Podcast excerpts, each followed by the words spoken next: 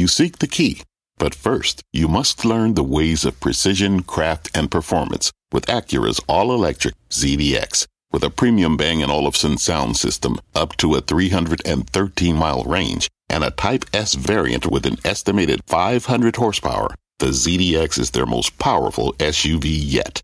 Unlock the energy when you visit Acura.com to order yours today.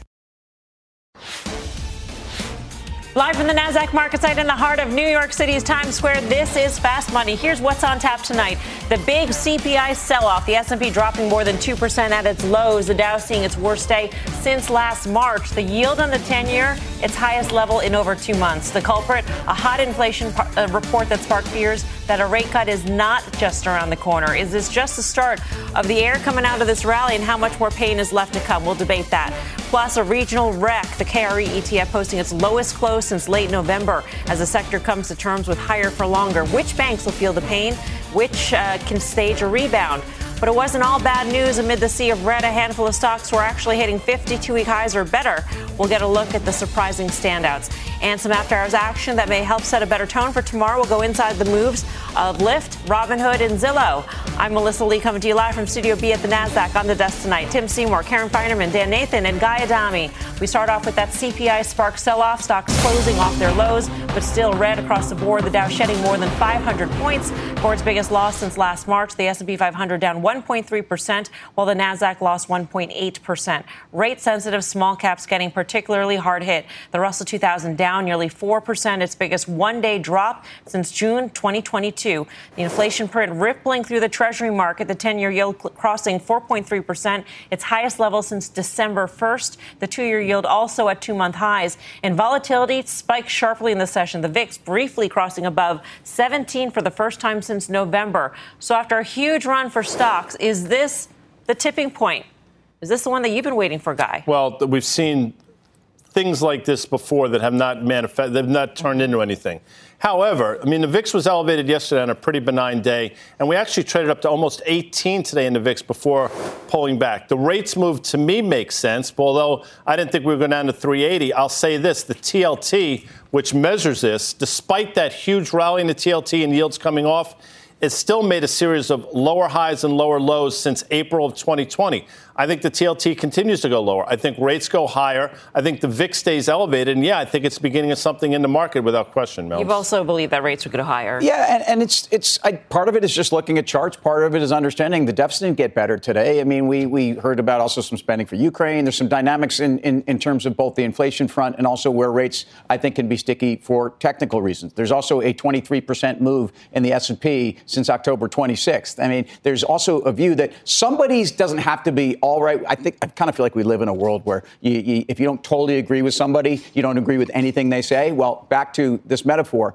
you know, stocks or bonds, stocks or rates, one of them's totally wrong. So, I mean, and I don't think one of them is totally wrong, but I do think you can't have it both ways here. You can't have a world where rates have gone significantly higher over the last 2.5 years, and equities are trading at a higher multiple and acting as if higher rates don't matter. I understand there's a lot of different things that, including AI, massive tech spend, normalization of the economy, a job market that's on fire. These are all reasons to want to own equities. And by the way, the economy feels great, and earnings have been great.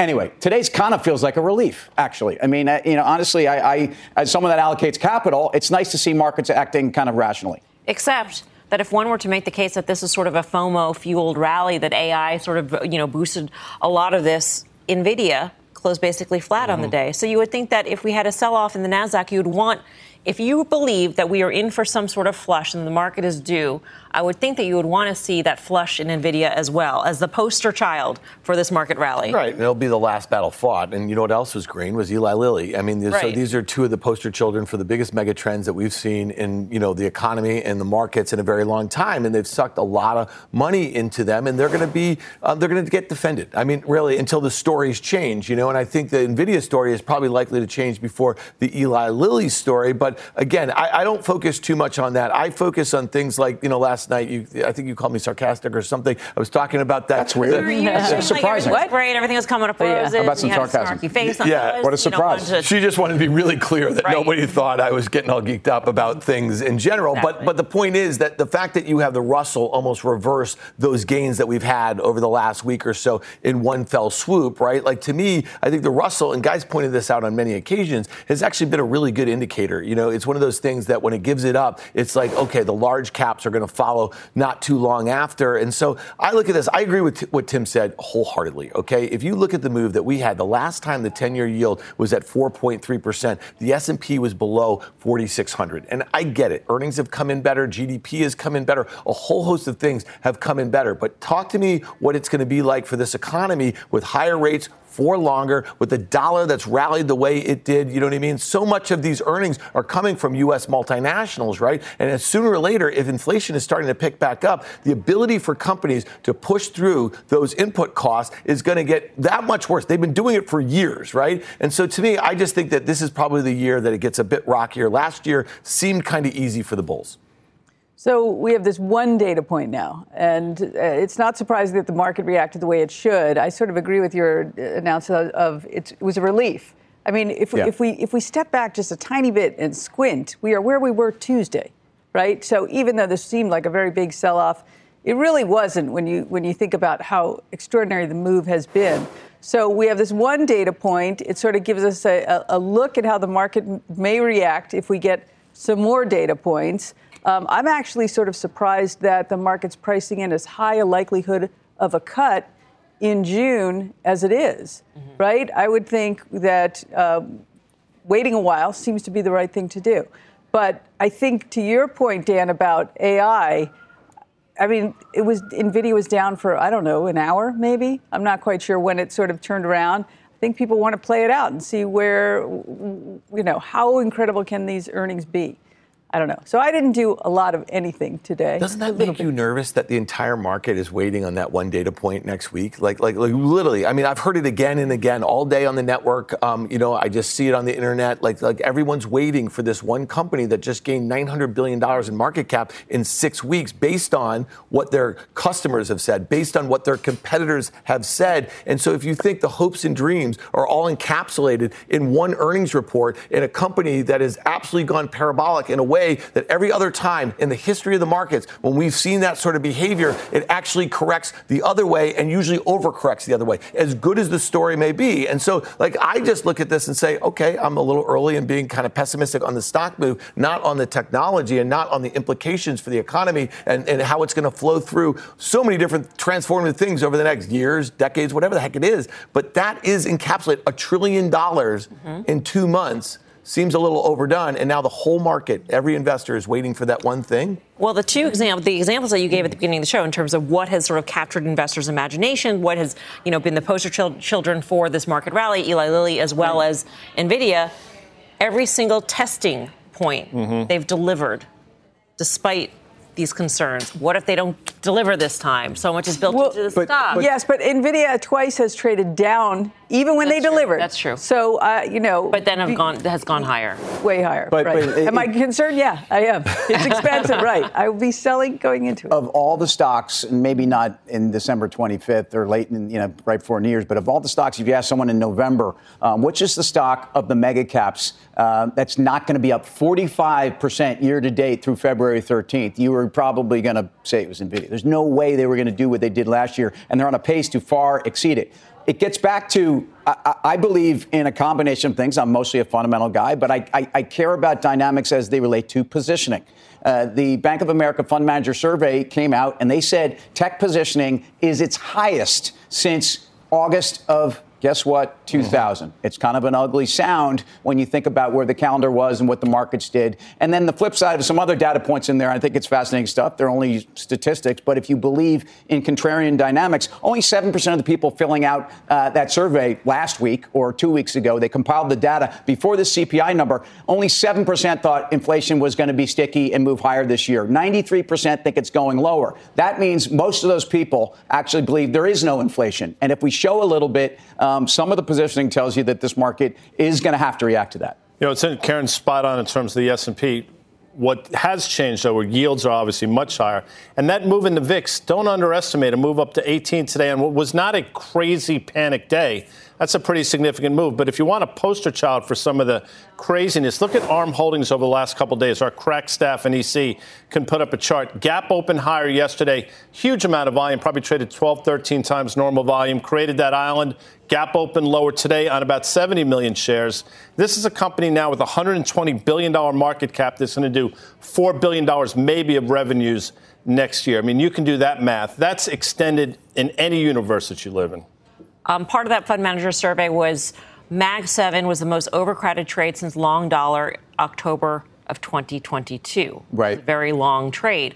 And so in terms of positioning, I mean, we've seen inflation come down and we've seen the MAG-7 go higher. We've seen rates go up. We've seen the MAG-7 go higher. So in this environment, it seems like, you know, you could write that sort of context in which the MAG-7 would still move higher. Yes, and if we start to see slower growth, I mean, they should stay defensive. We have this conversation all the time, but when positioning is as offsides as it is, and I think there has been some FOMO chasing some of these stocks, and I think that's where you get to.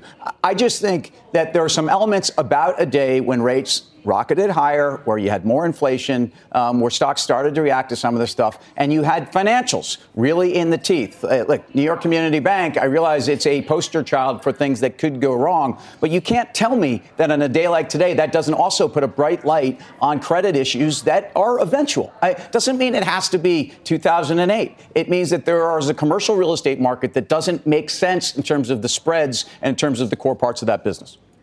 An earnings alert now on shares of Lyft. The stock had been up almost 70% after hours, but now up only 16%. Deirdre Bosa is here with the headline that caused the stock to come back down to earth, if you can call up 17% down to earth. Debo. Melissa, I have never seen anything like this. It is wild. Lyft on the earnings call just corrected its earnings press release, says that it meant EBITDA margin expansion will be 50 basis points with 10, not 500 basis points with 20. That is a major correction. I just had to go back to the earnings release and check it like 5 times. They did write 500 basis points. Like you said, shares went to almost up 60% in the after hours to 15%. On the bright side, they are still up more than 15%. Part of that has to do with those improved financials, but not quite as improved as some people might have first thought. We'll continue to listen to that call and bring you more commentary, Mel.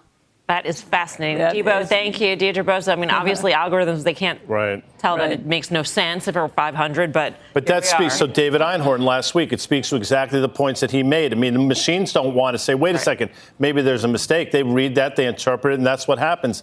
That's why the market function, not broken, changed, although felt a little broken with that.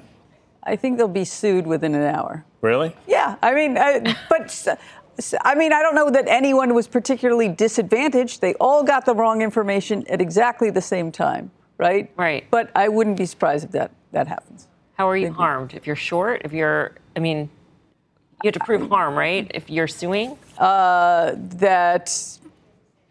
you bought it. Because you saw the margins were going to be, and then that was. Yeah, but if you were buying a stock up 70% because you thought there was 500 basis points of margin, you should be neutered, and you probably shouldn't be in the market anyway. I mean, like, I'm just saying, up 70%. No. Exactly. No. I mean, although there was nothing sarcastic about that. No, I was being actually very, not that I would do the neutering, but I'm just saying you might want to think maybe a lobotomy or something like that. Punished. They should be punished. Sure. They deserve punishment. Nobody's been hurt in this other than financially. But as someone that's long lived and someone that sees a lot of great things in these numbers, I want to point out quarterly bookings were up 17%. Of the 40 million users last year, 25% were new users. And one of the things that I guess I've always felt as a shareholder of Lyft that I was waiting for profitability, not just adjusted profitability. So let's see. But clearly margins are getting better. But the dynamic of an effective duopoly in rideshare right now, and I live in a city where you can't get in taxis anymore because you can't find them, because they made the taxis unaffordable. So now actually in every major city in the country, you have 2 options. And believe it or not, they're not cheap options, but they're the cheapest options because cabs no longer are cheap enough to ride. Sorry, yellow guys. It's a case of where I think the yellow cabs have just become difficult. But look, look,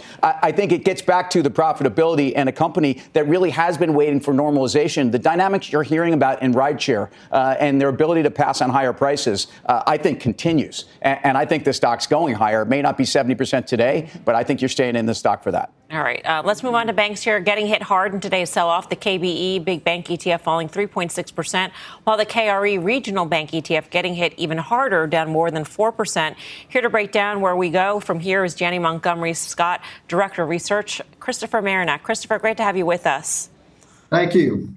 If we push out rate cuts, let's just say, for argument's sake, rates stay exactly where they are right now. Does that do anything in terms of your thesis for regionals?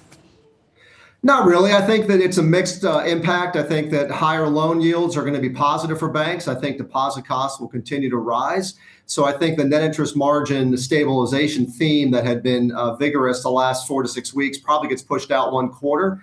That, to me, is the worst case scenario. I think, you know, the question ultimately is the 5-year Treasury going back to 5%, not 4.32 where it closed today? If we go back to last year's highs, then I think it's going to be more of a struggle for the stocks and for the business. I'm not convinced that that's going to happen, though. When do you think we see the biggest impact, the peak in terms of, you know, defaults and delinquencies from commercial real estate? How much of a lag is it? Because obviously it's not coincident. It's certainly not, you know, leading. So, you know, in the great financial crisis, if you take a look at the St. Louis Fed data, it shows Q1 of 2010 after the great financial crisis. That was the peak in terms of delinquencies for commercial real estate. Where do you see it? How much of a lag? And should we be prepared?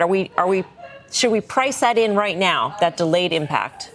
Sure. I think it's being priced in. I think it will continue to be. I think the answer to your question, second half of 25.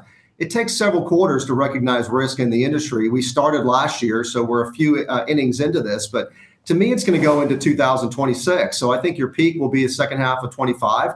Banks, the good news is they have really good cash flow with PP&R operating earnings that they can continue to fund loan loss reserves, earn their way through it. I think capital is going to actually continue to build for these companies while they go along. And so, sure, we're going to struggle on net interest margin and deposit costs and those indicators. But the reality is the banks have the earnings to fund the reserves to handle the risk. It's just not pleasant as you go through the process. It's Karen. Thanks for being on. So when do you think the stock prices will be sort of under the most pressure? At that same time or before that? So I think it's happening before, Karen, because the reality is we have already a lot of conjecture about how bad commercial real estate is and how bad losses are. So the stocks are down way in advance of that. So we still have a little bit of premium on price to book and PEs for the group, although I think many stocks are at a discount to where they usually trade. The question's going to be, where are earnings going to be in a year from now and tangible book a year from now? I feel earnings and tangible book will be higher. It's just going to be a slow play as we roll through. I think the worries are going to continue because, again, it's going to take us several quarters to really recognize all the challenges. Chris, great to speak with you. Thank you. Thanks for having me. Chris Marinak. Where are we on this trade, do you think, Guy? I think these banks have probably got, I mean, listen, Bank of America had a big rally. It's still nowhere close to its all-time high, and that makes sense. But if you think rates are going higher, which I think Tim does, I do as well. I mean, Bank of America at 5% in 10-year back in October had a hold-to-maturity loss on their balance sheet of $115 billion. That has not changed. The only thing that's changed are rates. And if rates continue to go up, I think Bank of America feels the pain. I think in the regional banks, it's a case of, you know, pardon, dead money. I just don't. I don't know that there has to be a disaster here. It's hard to see how the fundamentals get better. If you look at NYCB, I mean, it trades at 0.4 price to tangible book. I mean, it's trading at a massive, massive discount. That's not the one you need to go get. But the question is, are commercial real estate trends in other major metropolises any better? They're not. And they're at least going to continue to percolate. That's what everyone has said here. IO loans are going to roll off. Sweetheart leases that a lot of these landlords have are going to roll off.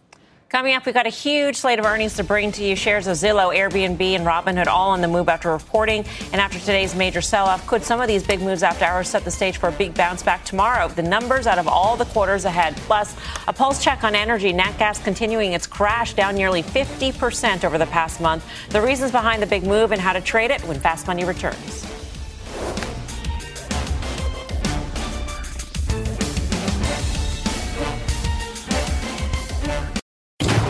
Electricity, a big idea that's inspired countless new ones. From powering the light bulb to virtually powering our entire lives. 30 years ago, State Street launched the Spider S&P 500 ETF, SPY. A big idea that inspired the world to invest differently. And still does. What can you do with SPY?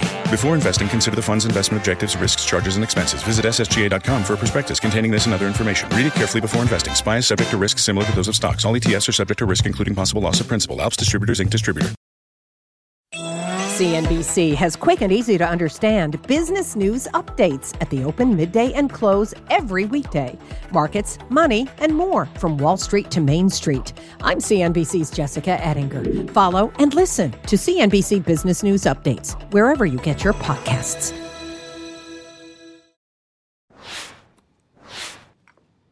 Welcome back to Fast Money. Natural gas prices plunging again today, down about 5%, bringing the drop in the last month to nearly 50%. The commodity now at levels last seen in mid-2020. Pippa Stevens is here to break down the move and the ripple effects across the energy complex. Pippa.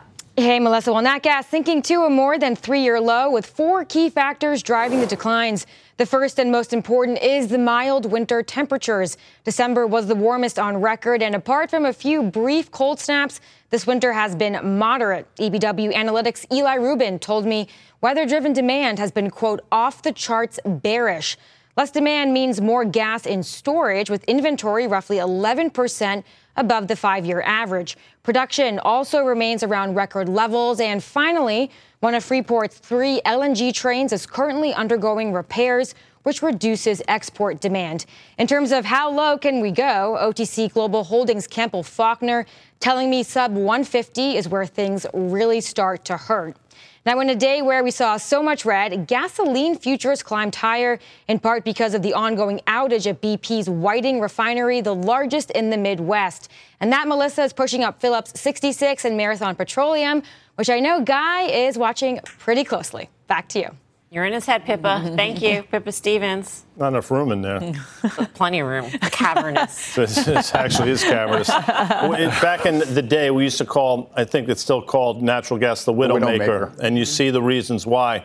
So we're basically right around cost of production now. Can it go lower? Absolutely. However, as Pippa just said, those names that Paul Sankey brought a couple of years ago continue to work. And there's nothing really that should stop them at this point other than just buying exhaustion, which I haven't seen. Tim? Oh, well, I look at the overall oil trade. I agree. I don't trade nat gas. I never really have. The gassy exposed integrateds have been interesting and have done very well. But if you I just take the macro on the sector. OPEC was out there talking about demand for the next couple of years. They were talking up demand, not down demand. And I think their ability to control pricing here. I look at Brent. Brent's now back above the 100. I think that's a decent chart. And I think the energy names, the integrated names especially, are where I'd be. We've got an earnings alert here on Zillow, the company reporting a beat on the top and the bottom line. Shares are up about 3% after hours. Steve Kovac's got all the details. Steve. Yeah, it's a good beat here. It's better than, 3.5% or so after that beat, like you said, on the top and bottom lines, Mel. Earnings, big beat there, 20 cents a share adjusted versus the 12 cents the street was looking for. And as for the segments, let's dive into that. Residential sales up 3% year over year to $349 million. Company also pointing out it beat the broader residential real estate market, which contracted 4% by 700 basis points. Rentals, that's a growing segment for them, up 37% year over year to $93 million, and mortgages up 22% year over year to $22 million. And here's a really fun stat for the full year for you guys. The Zillow website, 2.2 billion visits all year. That's a lot of millennials looking at houses they can't afford, guys. All right, Steve, thank you. Thanks. Steve Kovac. Karen? Yes. Been in this. Karen I am Zillow. In this. You are in it now. Yeah. So. It was like two acronyms back, but I mean, there's back a lot to like here. Back when you played the game the right way. I'm sorry, I had to do that. I'm just trying to play it. All right. So the X and Helm doesn't work for you. That's fine. There was a lot to like here. I mean, they're really building just an incredibly powerful and asset-light business. And imagine if there were existing home sales on the market and more transactions happening, what this company could do. So also, they had nice guidance, but I think of them as a bit of under-promise, over-deliver. So happy that midpoint of the guidance was a little beat, but a lot to like here, except rates. Right. And we saw the entire housing sector today creamed on the back of higher rates. Yeah, and that's right. That's the rub there, because if rates continue to go higher, it's going to further put a damper on things, I think. And you can say Zillow's maybe a little expensive on valuation. Karen can speak to that. But it doesn't mean they're not the axe in the space. So despite the run that it's had, if you think rates have topped out here, I think you can actually get around this name. Coming up, the earnings action rolls on. We're digging into all the after-hours movers, Airbnb, Robinhood, MGM, just some of the names reporting results, details of the quarters next, and higher prices hitting the most cash-strapped consumers, how they are handling rising costs on everything from housing to insurance. You're watching Fast Money live from the NASDAQ market site in Times Square. Back right after this.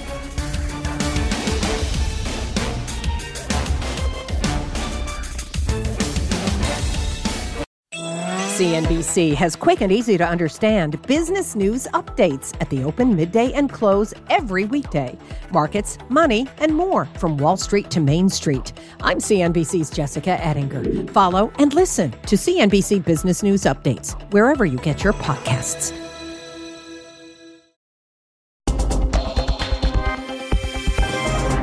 Welcome back to Fast Money. Airbnb giving up earlier gains, now lower despite reporting better than expected revenue. Let's get back to Deirdre Bosa for the details. Debo. Hey, Mel. Airbnb has been choppy in the after hours. It's now down about 4%. And it was a little messy because a one-time charge led to a net loss. But when you dig through it, the fundamentals, they were still strong in the quarter. You had a beat on gross bookings, slightly higher average daily rate, and its outlook for Q1. It was strong, not just against street expectations, but relative to the travel industry at large. Perhaps tempering those results, though, the company says that it expects Q1 growth rate to moderate because of a relatively hard comp in the first quarter of 2023. Now, the call just wrapped up, and I'm going to pick out one interesting question. An analyst asked how Brian Chesky was going to incorporate generative AI, and Chesky said that they're developing a leading AI interface to provide an experience that's more personalized than anything that you've ever seen. It kind of hints at Airbnb wanting to go beyond its core. He said that it would allow them to go from a single vertical company to a cross-vertical company, because one of the things we've noticed, he says, is that the largest tech companies are not a single vertical. He didn't give us any more clues. He's been talking about going beyond the core for some time and says that we're going to hear more later this year, but maybe hinting at it here. Back to you. All right, Debo. Thank you, Deirdre Bosa. Stock down almost 4% at this point. It's not very different from what we heard from Expedia in terms of its guidance. Expedia clearly took the guidance down. But Airbnb also had a $6 billion buyback, which was interesting, too. I don't know what the other vertical is. This is interesting. I know. I'm still thinking about that, too. And there's something ironic about, we're going to have AI give you a much more personal experience. That is a little bit ironic. What else will they want to know? They know the ages of the people who are going there, what you want there. And you're upset with this. We'll help you fix it. But what I don't know. I'm very interested in what that other vertical is. What are they trying to do there? But I think they're talking about strong international travel, which might be good for some of the airlines. If we're playing Would You Rather, and I'd look at like Expedia and the way it got hit last week. You want to play Would You Rather? Yeah. So based on, if they're doing a one-quarter deceleration in the quarter that we're in, it's more likely like another quarter after that. But the stocks had a nice. But they say it's tough comparisons. Right, man. Tough comparisons. They had a big charge in the thing. What I would say is like Expedia's already corrected. 20% expected earnings growth for the next 2 years. 10% expected revenue growth. 88% gross margin. Trading about 11 times this year, 9 times next. I'd go for Expedia. They have the Vrbo. I actually used Vrbo in Q4. Yeah, it's not bad. Yeah, you did. Airbnb is in an uptrend since December of 22. So if you look, this uptrend has not been broken yet. We just traded up to the July 23 high, about 150-ish. I think you're looking for a place to buy it, and I think you get a shot at 138. That should be support. Love that margin profile. I agree. It's been a beast. It's up 55% over the last 6 months. You're waiting for a pullback.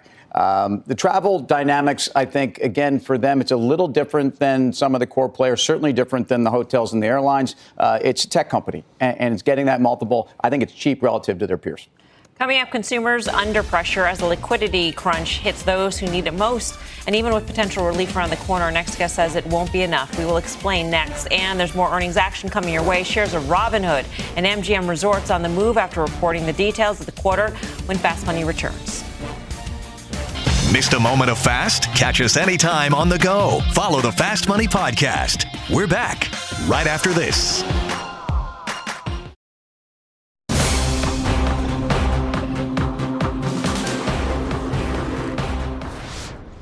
Welcome back to Fast Money. Stocks selling off after this morning's hot inflation report. The Dow tumbling more than 500 points, its worst day in almost a year. The S&P down more than 1%, the NASDAQ down 1.8%, and the Russell 2000 leading the losses, down nearly 4%. Some earnings movers from this morning. Coca-Cola lower after reporting sales beating estimates, boosted by higher prices. Shares of Marriott dropping 6% on weak outlook despite its earnings beat. Beer maker Molson Coors also lower despite an earnings beat and return to profit.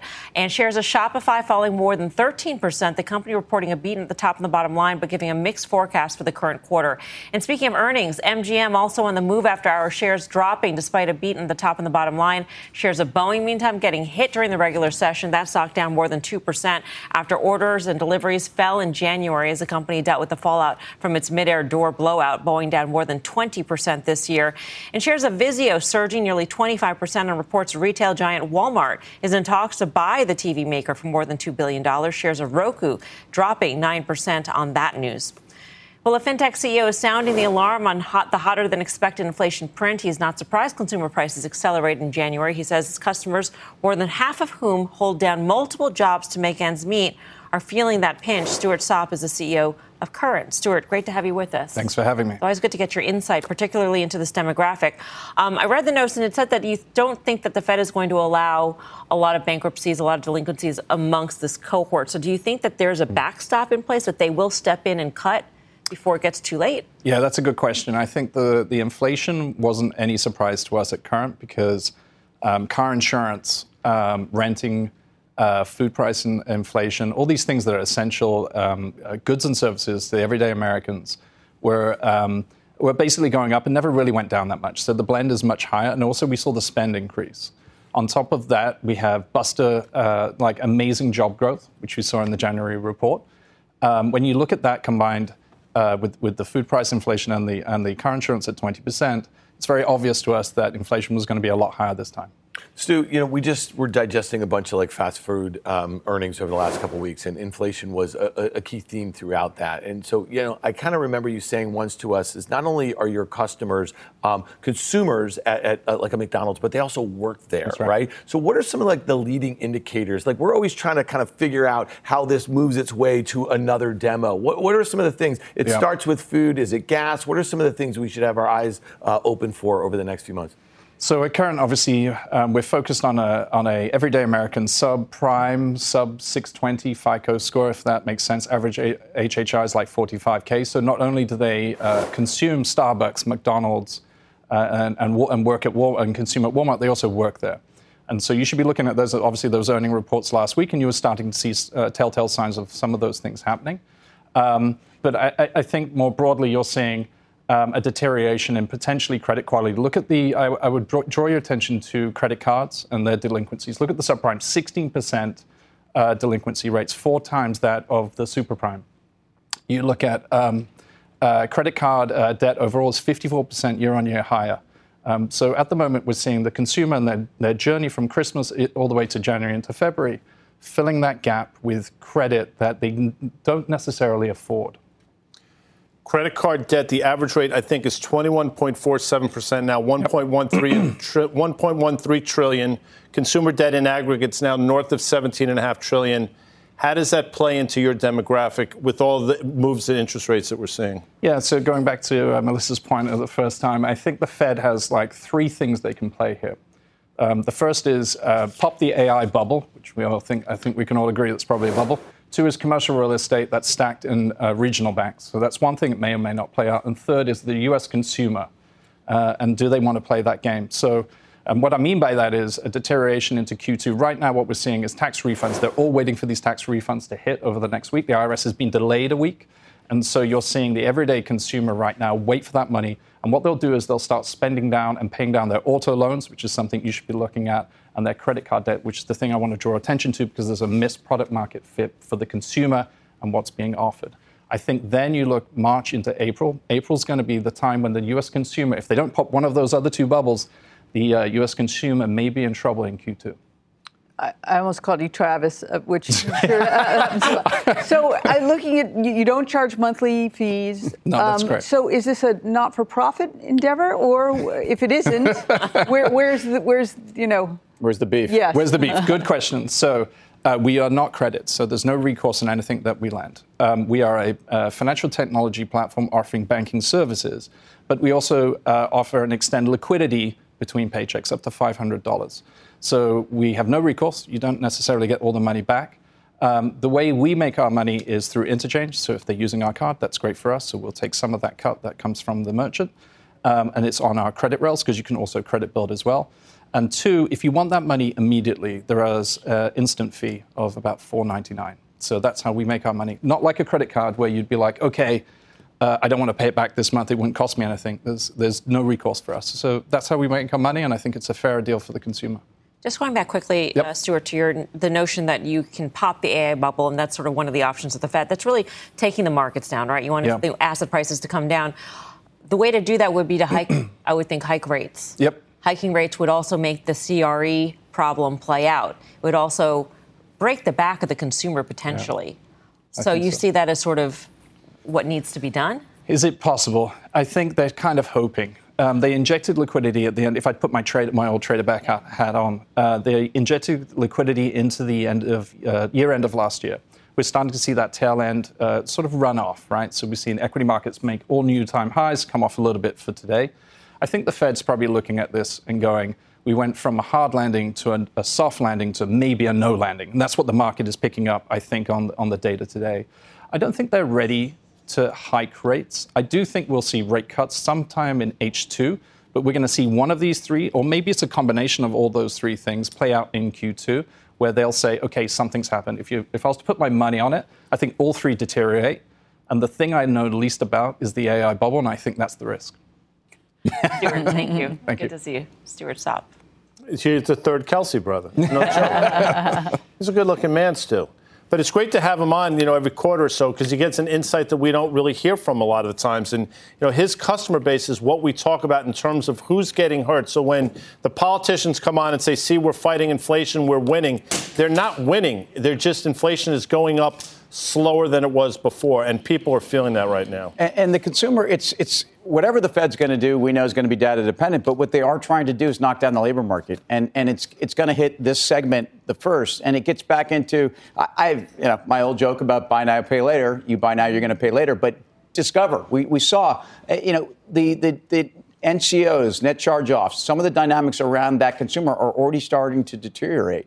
Not massively. But it begs the question, where do you want exposure going into a period where we're still kind of at peak labor? But, the labor thing is really interesting because we're seeing lots of layoffs and they look like more white-collar jobs. Yes. You know what I mean? It still seems, and when you listen to Stu, there's still a lot of demand, right, I think, on, a lot of these service jobs. And that's kind of a conundrum, I think, for the Fed, too, right now. Coming up, Robinhood shares jumping after the company saw a big boost in its latest earnings report. We'll have the latest numbers and analysis from the call next. Plus, it wasn't all down arrows out there. A few big names hitting brand new highs. We'll debate where they are heading next right after this. And during February, we are celebrating Black heritage. Here's the co-CEO and president of Ariel Investments. When I think about how being Black has impacted my success, I think of something very practical, which is that it allows me to stand out. There aren't a lot of people like me. And so at least I can be memorable. If I can take that opportunity to be memorable and say or do something that will leave an impression, I think it gets magnified. So just being different to me creates a great opportunity, and being Black is one of my differences, especially in the industry that I'm in.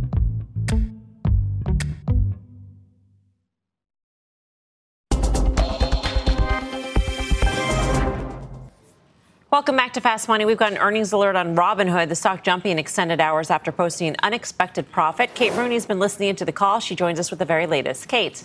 Hey, Melissa. So Robinhood's surprise profit was in part thanks to trading activity in crypto and then a surge in deposits for Robinhood. The call so far with analysts has really been focused on taking market share from incumbents like Fidelity. Robinhood surprised with 3 cents on EPS. Revenue was up 24%. Transaction-based revenue, which is a proxy for trading activity, was up about 8%, driven by crypto trading, where volume nearly doubled. Subscription growth and average revenue per user Also, strong revenue per user was $81 and grew quarter over quarter. Executives on the call saying that they already passed $4 billion in net deposits halfway through the quarter in January. That's the highest monthly total they've seen since the first half of 2021, which, of course, was the GameStop and meme stock era, which was a big moment for Robinhood. A third of that came from other brokers. And then in Q4, total net deposits hit $4.6 billion. $3 billion of that came from across all the top brokers. Fidelity has been talked about a little bit on the call. It was called out by name. Average transfer balances, this is key, we're over $100,000. They are now starting to attract this higher income trader as they start to build out offerings like retirement accounts. We've got CEO Vlad Tenev tomorrow on the exchange in a broadcast exclusive at 1 p.m. Eastern. So don't want to miss that one, guys. Back over to you. Kate, thank you. Kate Rooney. Guy, Hood was your final trade a few nights ago. Well, we've all talked about it. I mean, first profitable quarter, I think. Maybe I'm mistaken, but they will be profitable all of next year. So good for them. They have a decent balance sheet. And I think this is one of those stocks that can sort of levitate higher and surprise some people. So I think you stay with it here. To call out Fidelity in terms of being the source of transfers into Robinhood is very interesting, I think. Yeah, it's sort of brazen a little bit. Yeah. I mean, that's sort of their style, right? It's very in your face. But good for them. It's a decent quarter. You said it's got an okay balance sheet. They have nearly $7 billion in cash. And as of today's close, they had a $10.3 billion market cap and $3 billion in debt. We spent some time last night talking about Carl Icahn buying into JetBlue, and that is a train wreck of a balance sheet. You know, that was neutered at some point in the not so long ago or whatever. So when you think about activists looking for targets, that could be one. Coming up, market bright spots on all stocks were down today. Sell-off names like GE, Waste Management, and others hitting new 52-week highs. We'll go over the list, where they could be headed next. Fast Money's back in two.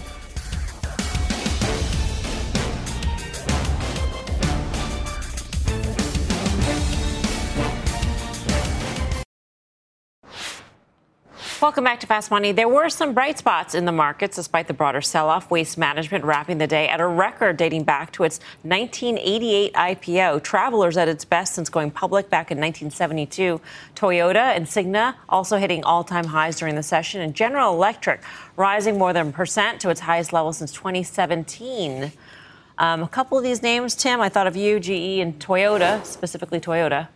Yeah, GE is one of these names that I think I probably held it during the period where it wasn't hitting 52-week highs. And you know, I have a small position, and I even got some of those spin-outs, which have done pretty well. But Toyota is a story. If you look at Japanese stocks, we've talked about this. They're making new, fresh 34-year highs. Some of this are the fundamentals there. If you're a Toyota, we've talked about they're kind of in the sweet spot, also possibly of where you want to be in terms of hybrids and some of their core business. But they are an exporter. The weaker yen is very good for them. And if you notice the weakness in dollar yen, Guy brought this up earlier today. It's fantastic for export stocks in Japan. I like Japanese stocks. I think they go higher. Waste Management reported earnings better than expected, so the whole space is up. Also, there's, I mean, obviously a defensive nature to very defensive waste. Nature. They had that crazy golf tournament where people get hammered and throw things. I mean, it's no, I'm not even kidding. This Phoenix Open thing is out of control. I have not, and I don't want to go. Apparently, the golfers don't want to go either. But it's still actually relatively fair on valuation. It's one of these we never talk about. We probably should. Lower left, upper right still looks good. And insurance companies did well in today's session, which maybe is no surprise given the rise in insurance costs that we've seen in CPI. Well, there's that, but also the float. I mean, if rates are higher, Travelers, they put up a gigantic quarter, so good for them. And Elevance also hit a new high in today's session, during the session. Was that a new high? Okay. Like a 52-week high, Elevance, I thought of you. Okay. Yeah. Well, thank you. Go, Karen. Yay. All right. Not expensive. You didn't think of me at all. Well, you went around the horn. You thought everybody in stock.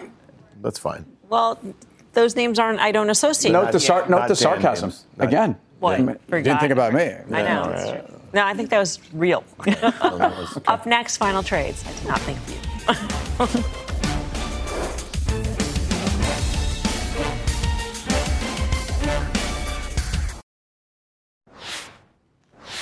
One more quick check on shares of Lyft. It's up 18.7%. It had been up as much as 70% before the company put out a correction. Remember, in the press release, they said 500 basis points of adjusted EBITDA margin expansion, but it should be 50 basis points. Big difference. Still shares holding on to almost a 19% gain after hours. Time for the final trade. Let's go around the horn. Tim Seymour. And it is my final trade once the Ellen lags. And I think you're buying the dip on this. I think this is a case where the fundamentals here of this company are getting better. Too bad it's not Bicep. Yes. Yes. Bought back a little bit of TLT today. Nice move in rates higher. Bought some back. Dan? Yeah, these guys are right on rates and they're going higher. I think banks are going lower, so BKX. Guy? You know, Mel called Tim and I last night before the Rangers game. She's like, Igor's going to pitch a shutout. Stand on his head. Unbelievable. She knows hockey. I try. CME Group before the bell tomorrow. This is a good environment for them, Mels. Thank you for watching Fast Mad Money with Jim Cramer. Starts right now.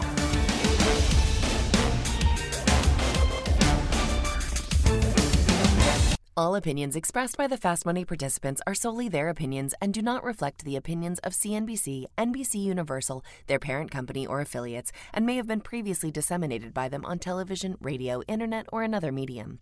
You should not treat any opinion expressed on this podcast as a specific inducement to make a particular investment or follow a particular strategy, but only as an expression of an opinion. Such opinions are based upon information the Fast Money participants consider reliable, but neither CNBC nor its affiliates and or subsidiaries warrant its completeness or accuracy, and it should not be relied upon as such. To view the full Fast Money disclaimer, please visit cnbc.com/Fast Money Disclaimer. CNBC has quick and easy to understand business news updates at the open, midday, and close every weekday. Markets, money, and more from Wall Street to Main Street. I'm CNBC's Jessica Ettinger. Follow and listen to CNBC Business News Updates wherever you get your podcasts.